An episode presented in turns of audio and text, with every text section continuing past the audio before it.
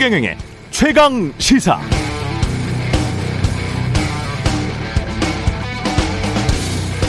네, 우리에게는 늘 천재에 대한 동경이 있는 것 같습니다. 보통 사람의 능력을 넘어서는 천재들. 최근 필즈상을 수상한 한국계 수학자인 허준희 교수나 반 클라이번 콩쿠르에서 최연소로 우승한 임윤찬 군에 대한 뜨거운 관심도 그런 동경, 호기심으로부터 나온 것들이겠죠.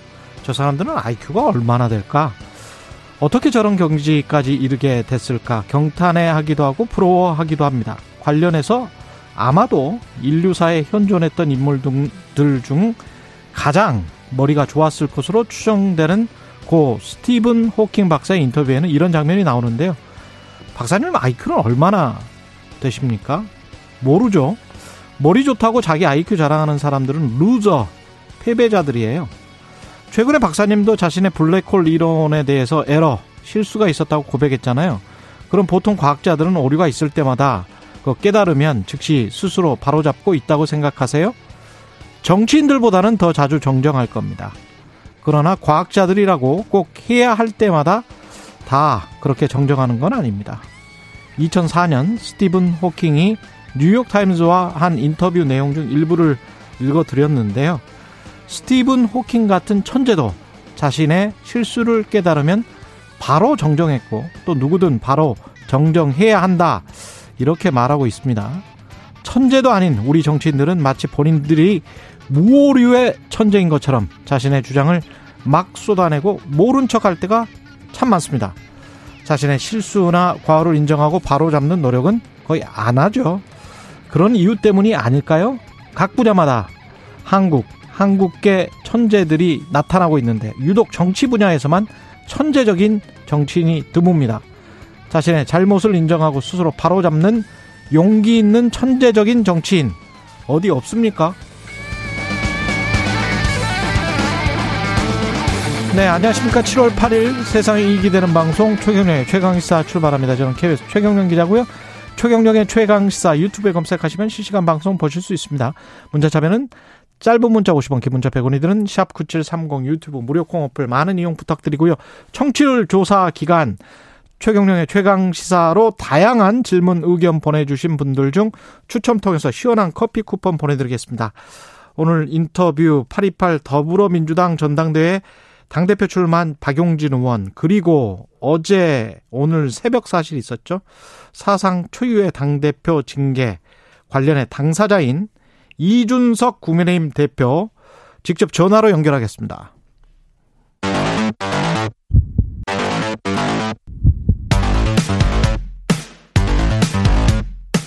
오늘 아침 가장 뜨거운 뉴스 뉴스 언박싱 네, 뉴스 언박싱 시작합니다. 민동기 기자 김민아 평론가 나와 있습니다. 안녕하십니까? 안녕하십니까? 예, 오늘 새벽에 있었는데 제 2시에 일어났다 보니까 아직 결정 안 냈다 그래서 다시 잤습니다. 예. 그 당원권 정지 6개월이면 중징계네요. 어, 윤리위가 어제 오후 7시부터요. 오늘 새벽 2시 50분까지 무려 8시간 가까운 시간 동안 회의를 진행을 했거든요. 예. 이준석 대표에게 당원권 정지 6개월의 징계를 결정을 했습니다. 중징계고요. 이 기간 동안 당대표 직무를 수행할 수가 없습니다. 아, 이 대표에게 적용된 징계 사유는 당의 명예를 실추하거나 국민 정서와 동떨어진 언행을 해서는 안 된다는 그런 조항인데 윤리위 규칙 4조거든요. 일단 이준석 대표가 윤리위원회 출석을 해서 무려 3시간 동안 어, 소명을 했는데 윤리위는 이걸 수용을 안 했고요. 그리고 김철근 실장이 본인이 아님에도 7억이라는 거액의 약속 증서를 단독으로 결정했다. 아, 이 부분에 대해서도 윤리위는 이건 믿기 어렵다라고 판단을 했습니다. 음. 다만 그 윤리위원회는 성상납 의혹에 대해서는 판단하지 않았다라고 밝혔고 그동안 이준석 대표가 당원 당에 대한 기여와 공로 등을 참작해서 이같이 결정했다고 밝혔는데요. 일단 김철근 실장에 대해서는 당원권 정지 2년의 징계를 의결을 했습니다. 2024년 총선 때까지 국민의힘 당적으로는 공직에 출마할 수 없게 되는데 아, 국민의힘이 앞으로 어떻게 될 것인가 내홍 양상을 아마 좀 띠게 될 것이다라는 게 대다수 언론들의 전망입니다. 일단 왜냐하면 이준석 대표는 윤리위 결과가 나오기 전부터 아, 본인은 징계를 만약에 어떤 조치가 내려지더라도 물러나지 않겠다라는 입장을 거듭 밝혔기 때문인데요. 실제로 이 징계 결정을 수용하지 않을 거는 않을 가능성이 굉장히 높습니다. 아, 하지만 얼마만큼 버틸 수 있겠느냐 이 부분에 대해서는 언론들이 좀 부정적으로 평가를 내리고 있는 것 같습니다. 현실적으로 그렇습니다. 왜냐하면 지금 국민의힘 내부에서 이미 조기 전당대회 방식까지 논의가 되고 있고요. 그리고 이준석 이후 시나리오까지 좀 구체화하고 있는 그런 상황이거든요. 사무총장 누구 뭐 이런 보도까지 나오고 있어요. 어제 뭐 안철수 대표, 장재원 사무총장 이런 보도까지 나온 그런 상황이기 때문에 아마 굉장히 갈등 양상이 좀 뭐 치열하게 전개가 되겠지만 오래 버티지는 못할 것이다라는 전망도 적지 않은 것 같습니다. 네. 그러니까 어제 이양희 윤리위원장이 시작하기 전에 원칙론에 힘을 실었기 때문에 어, 그 장면을 봤을 때는 중징계가 나올 수 있다 이렇게 판단을 했는데 어, 결국은 뭐 중징계가 나온 거죠. 근데 이제 쭉 말씀하셨듯이 이미 그 이전부터 어 이준석 대표가 낙마하는 걸 전제로 한 시나리오가 국민의힘 내에서 계속해서 이제 좀 거론이 됐고 그래서 예를 들면은 어 한동안 뭐 비대위 체제로 갈 것이냐 또는 이제 뭐 권성동 원내대표가 대행체 대행을 하는 체제로 가다가 어 이 자녀 임기만 채우는 형태의 임시전환 대회를 개최할 것이냐 아니면은 아예 당원 당규를 바꿔가지고 2년짜리 대표를 다시 뽑을 것이냐. 음. 그리고 각각의 경우에 대해서 어 누구는 나갈 수 있고 누구는 나갈 수 없다 뭐 이런 거 있지 않습니까? 그런 것까지 다 거론이 되고 있어서 사실상 상당히 이제 좀 어 이런 이제 결과에 대해서는 당내에서는 어 상당히 아마 예상을 했던 것 같다라는 생각도 들고요. 그리고 이제 이후 상황에 대해서 이제 어 당권 구도는 좀 그렇게 흘러가겠습니다만 이준석 대표가 말씀하신 것처럼 어, 윤리 결정의 정당성이나 이런 거에 대해서는 계속 문제 제기를 할 거예요. 이 어제 어 JTBC 보도를 보면은 어 이 성상납 의혹과 관련돼 있는 이른바 뭐 장모 씨라고 있지 않습니까? 네. 이 장모 씨가 어 누군가하고 이제 통화를 한 내용 그런 것들이 보도가 됐는데 그렇죠. 어 이런 성상납 의혹이 이렇게 이루어지고 하는 그 윤리에서 다뤄지고 하는 배경에 뭔가 윗선이 있다. 즉 배우가 있다는 그런 이제 취지의 어떤 무슨 대화를 하는 그런 내용이 보도가 됐는데 아마 이준석 대표는 이 내용이라든지 그리고 여러 가지 정황 등을 토, 이, 이 토대로 해가지고 윤리 결정의 첫째 정당하지 않고 둘째 그 정당하지 않은 이유는 배우의 다른 어떤 어, 힘이 작용했기 때문이다라고 주장을 하면서 부당함을 얘기를 할 거예요 계속. 근데 이게 민 기자님 얘기하는 것처럼 뭐 이준석 대표가 그걸 통해서 대표직을 뭐 사수할 수 있느냐 음. 그런데 별개인데 그렇죠. 하지만 이러한 사실 자체가 당의 내용 그리고 나아가서는 국민의힘 여당의 어떤 지지층의 혼란으로 계속 이어질 것이기 때문에 당분간은 이 상당히 혼란스럽고 이 사건이 처음 나왔던 게 우리가 복귀를 해보면 대선 한 3, 4개월 전 맞습니다. 지난해 가을쯤 겨울 들어갈 때 가세연에서 폭로를 했었던 거 아니에요? 네. 그렇습니다. 근데 그때 가세연에서 폭로를 했을 때도 그 배우에 누가 있다. 그렇죠. 하태경 의원은 민주당이다라고 주장을 했었고, 근데 그거는 이제 다 기각이 돼버린 것 같고 그런 주장은. 근데 윤핵관이나 또 다른 국회의원들이나 윤석열 대통령을 지지하는 국민의힘 내부 세력이 있는 것 아닌가. 근데 관련해서 이제 어제 JTBC의 장모 씨 성접대를 주장하고 있는 인물입니다. 근데 그 사람이 말했던 지금 어 김민아 평론가가 이야기한 그 이야기를 장모 씨가 한 말을 그대로 이, 그 인용을 해 보면 그형 통해 갖고 이렇게 들어간 거야. 지금 그 사람이 땡땡땡 비서실이야. 그 형, 형이라는 사람은 국회의원 선거 나갔던 형님인데 그 사람이 땡땡땡 비서실에 있다는 거잖아요. 그렇죠. 그러니까 이 사람이 이걸 들고 가서 이야기를 했을 거 아니에요. 다이렉트로. 이거든요. 네. 근데 이제 강용석 변호사는 그때 피해자로부터 우리가 접수를 한 거다. 그리고 수사 기록은 관련된 변호사들이 가지고 있기 때문에 우리가 이거를 정치권으로 받았다는 건 음모론이다. 이렇게 그때 주장을 했습니다. 근데 다시 한번 제가 복귀를 해보면 수사 기록을 탐사보도 기자들도 그 특정해서 수사 기록에 뭐가 있다는 내용을 알고 있는 사람이 찍어주지 않으면 그러면 확보하기가 힘들고 그 그거를 먼저 찍어준 사람이 분명히 있기는 있는 것 같아요. 그러니까 어떤 수사 기록이나 재판 기록에 아 그때 뭐 어떤 경찰 조사가 있었고 참고인으로 부를까 말까 뭐 하여간 그런 이야기가 있었다. 어? 요게 한 줄이 나온다. 이거는 누군가가 이야기를 해주지 않으면 찾기가 정말 힘든. 그러니까 이준석 대표 같은 경우에는 계속 음. 그 부분을 강조를 하고 있거든요. 본인은 경찰 수사를 받은 적조차 없다. 그렇죠. 근데 그런 상황에서 그 내밀한 얘기가 한 줄의 그 진술 그렇죠. 아니에요. 밖으로 나오려면은 어, 방금 말씀하신 것처럼 누군가가 콕 찍어주지 않는 누군가 이상 누군가 콕 찍어줘야 돼요. 네. 수사 기록이나 재판 기록에 이런 게 있으니까 가가지고 이거 터트릴만 해. 그리고 그때 당시의 상황은 이준석 당 대표와 대통령 후보 간의 갈등이 첨예화돼 있던 그런 상황이거든요. 그렇죠. 그래서 이제 우리가 이런 음. 대목을 가지고 또 나름의 상상의 나래를 펼칠 수가 있는데 그또 이제 확실한 어떤 진실이나 이런 걸 알기 위해서 뭐가 필요하냐 이런 걸 생각해 보면은 참갈 길이 멀다라는 생각도 들고 그렇죠. 그리고 이제 이게 서로 그런 얘기하는 측면도 있어요. 예를 들면 방금 말씀드린 JTBC 보도는 결과적으로 보면은 이준석 대표 주장에 유리한 보도잖아요. 예. 근데 어제 또 그 어 지금 이 뭡니까 접대를 제공했다고 돼 있는 김성진이라는 김성진 씨를 어, 법률 대리인을 맡고 있는 김소연 변호사 있지 않습니까? 김소연 변호사가 또 여기 나오는 그 형님이라는 사람은 음. 어, 이준석 대표 쪽 사람이다라고 또 주장을 하고 있어요, 또. 그러니까 이 보도도 또 이준석 대표의 무슨 언론 플레이 아니냐라는 취지의 주장이거든요. 음. 그러니까 이런 막 국면이 되놔서 이게 단순히 이제 뭐 양측의 주장이다라기보다는 음. 지금 국민의힘 내외의 지지층 그리고 내부의 어떤 인사들이 생각하는 무슨 커다란 어떤 두 개의 세계가 있는 것처럼 그 두 개의 세계가 충돌하는 것처럼 앞으로 이 얘기가 갈 거라서 음. 상당한 진실 게임의 어떤 그런 미로 속에 또 우리가 있어야 될 것 같습니다. 잠시 후 2부에서 이준석 당 대표에게 직접 이야기를 들어보겠습니다. 비선 논란과 관련해서는 신모 씨, 그 공군 1호기 대통령 전용기를 타고 스페인으로 왔다 갔다 했던 사람입니다. 네. 예. MBC가 어제 보던 내용인데요. 이 신모 씨 순방 동행과 관련해서 이미 대통령실 내부에서 문제 제기가 있었다라고 합니다. 근데 그럼에도 불구하고 어, 두 가지 이상의 경로로 윗선에 보고가 됐다는 겁니다. 상당히 좀 문제가 있다. 나중에 말좀 어, 논란의 소지를 좀 차단해야 된다라는 그런 문제 제기가 있었다라고 하는 건데요. 핵심은 이 내부 문제 제기가 대통령실 어느 선까지 보고가 됐느냐, 그리고 왜 묵살이 됐느냐, 또 누구의 지시로 묵살이 됐느냐, 아마 이런 부분들이 좀 해명이 돼야 될 것으로 보이는데 더 좀 이상한 거는요. 대통령실이 갑자기 어제 전 직원을 대상으로 통화 내역 제출 서약서 작성을 요구했다는 점입니다. 음. 업무용뿐만 아니라 개인 휴대전화의 사적인 통화 내역까지도 대통령실의 요구만 있으면 모두 제출하도록 되어 있고요.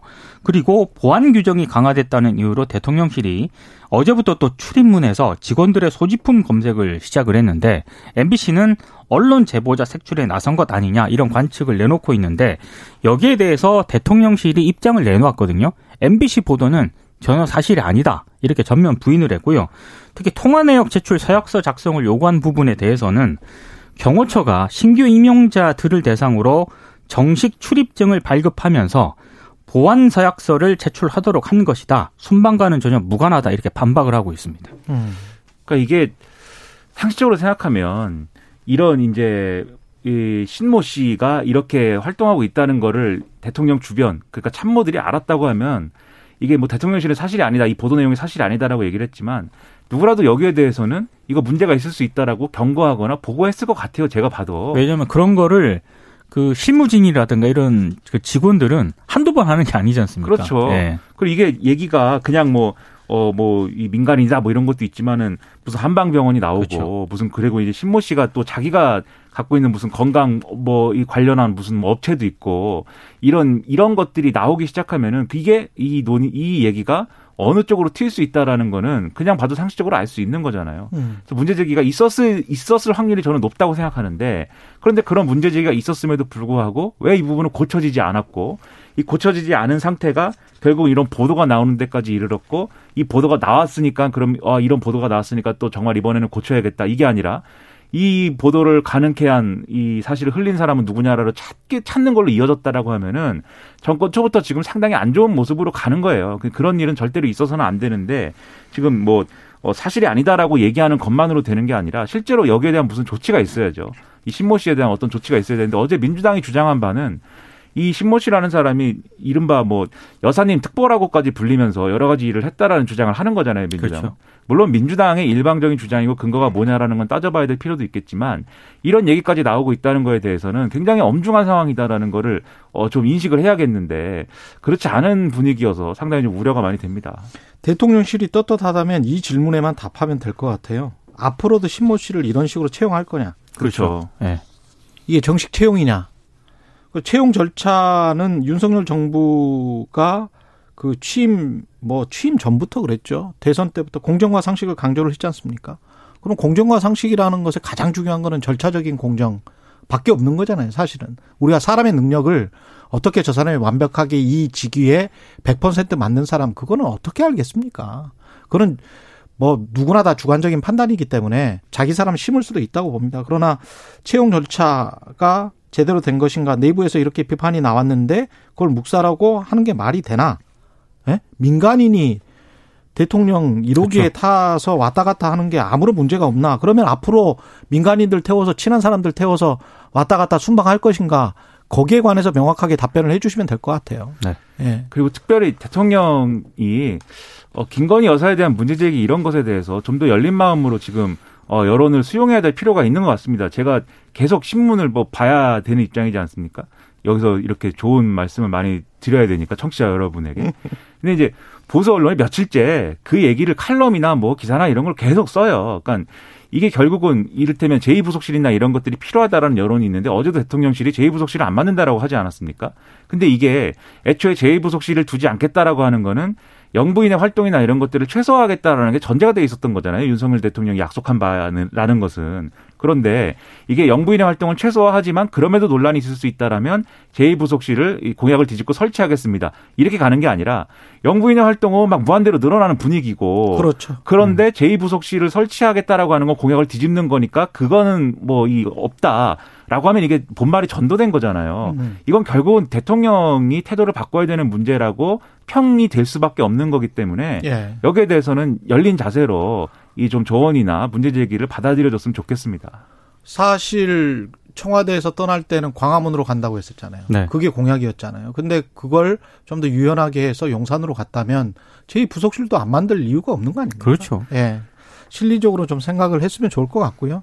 그게 또 절차나 공정성 모든 측면에서 좋아 보이는 거죠. 예. 꼭 지켜야 될 게 있으면 지켜 어 지키는 정보가 됐으면 좋겠고요. 검찰이 과거 국정원장들에 대해서 본격 수사 착수를 했는데 이게 좀 커지겠네요. 국정원이 대검에 고발한 지 하루 만에 수사팀 배당까지 굉장히 좀 속전속결로 이루어지고 있습니다. 박지원 전 원장에 대한 고발건은 공공수사 일부, 중앙지검 공공수사 일부에 배당을 했고요. 서훈 전 원장에 대해서는 공공수사 3부에 배당을 했습니다. 그러니까 민주당은 지금 문재인 정부를 향한 정치 보복이라고 규정을 하고 총력 대응에 들어갔고요. 우상호 민주당 비대위원장은 결국에는 타깃이 문재인 전 대통령으로 보인다. 아, 당 차원에서 대응하겠다 이런 입장을 내놓았습니다. 박지원 전 원장이 어제도 이제 언론과 계속 인터뷰를 가졌는데요. 어, 첩보 관련 보고서 등 원본 삭제는 불가능한 일이다. 그리고 내가 삭제해도 국정원 서버에 남아 있는데 내가 왜 그런 바보 짓을 하나라고 계속 반박을 했고 음. 어제 또 일부 언론을 통해서 대통령실 관계자가 만약에 이게 사실일 경우에는 중대한 국가 범죄라고 얘기를 한 적이 있거든요.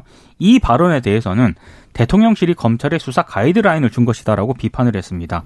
언론들 보도 양태도 오늘 보니까 완벽하게 나뉘고 있습니다. 아, 예. 일단 경향신문 같은 경우에는 문재인 정부 인사를 겨냥한 전방위 사정이 시작됐다라고 보도를 했고요. 한겨레도 권력 사정기관을 총동원해서 문재인 정부 털기에 나섰다고 보도했습니다. 특히 한겨레는 이른바 그 윤 대통령의 복심으로 불리우는 조상중 국정원 기획조정실장이 이번 사정 작업을 기획한 것 아니냐 이런 관측이 나온다라고 보도를 했고 반면에 보수 신문인 조선일보, 중앙일보, 동아일보 등은 이른바 그 해수부 공무원 있지 않습니까? 예. 피살 사건과 관련된 기밀 정보 47건 정도가 이른바 정보망인 군사 정보 처리 체계 밈스에서 무단 삭제가 됐다는 점을 굉장히 강조하는 보도를 이어가고 있고요. 동아일보 같은 경우에는 이른바 이 다수의 군사 비밀이 밈스에서 삭제된 날 음. 군 첩보 관리 책임자였던 이영철 당시 국방정보본부장이 서욱 국방부 장관과 함께 청와대를 찾아서 국가안보실 관계자들과 회의를 했다. 마침 이때 이게 삭제가 됐다 라고 또 보도를 하고 있습니다. 그 이게 뉴스에 대해서 얘기하는 이제 저희 같은 사람들 입장에서 어제 대통령실이 이렇게 얘기했습니다.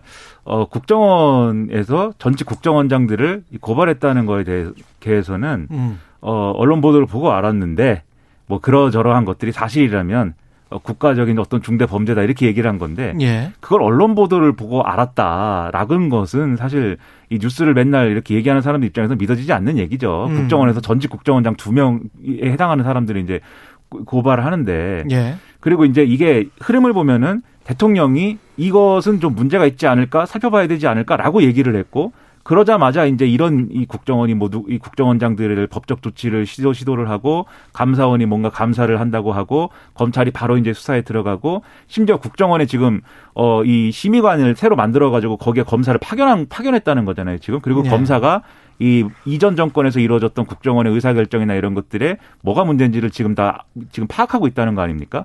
이렇게 이런 일, 일이라고 하면은 대개는 이게 뭔가 시작됐다 이렇게 이제 보는 게 일반적입니다. 그래서 어제도 그 말씀 드린 건데 그런데 그렇게 접근이 된다라고 하면은 그런 오해를 불식시킬 수 있는 방식의 수사해야 되거든요. 즉 이거 핵심은 진실을 파악하는 것이고 그 진실을 파악한 것의 연장선에서 책임을 져야 될 사람이 있다면 책임을 지우는 이런 논리여야지 처음부터 이걸 통해서 예를 들면 오늘 일부 언론들이 막 이렇게 보도하는 것처럼 뭔가 위기를 탈출해야 되겠다든지 정치적 위기를 탈출해야 되겠다든지 뭔가 지금 분위기를 바꿔야 되겠다든지 이렇게 가면 안 된다는 겁니다. 그렇게 하지 않을 수 있도록 하는 수사가 진행이 돼야 되는데 여러모로 걱정스럽습니다. 시간이 없어서 끝내야 되겠습니다. KDI 원장에 이어서 노동연구원장도 정부 의 압박에 관해 불만을 표시하고 사의를 표명했다. 이 이야기만 전해드리고 마미 스타일님이 이런 말씀하셨네요. 뭐 이런 게 이슈인가요? 살기가 얼마나 힘든데. 그렇죠. 맞습니다. 네. 예. 관련해서 경제나 민생이나 다른 이슈들도 많이 좀 다뤄보는 시간을 갖도록 하겠습니다. 뉴스 언박싱 민동기 기자 김민아 평론가였습니다. 고맙습니다. 고맙습니다. KBS 1라디오 최경영의 최강시사 듣고 계신 지금 시각 7시 41분입니다.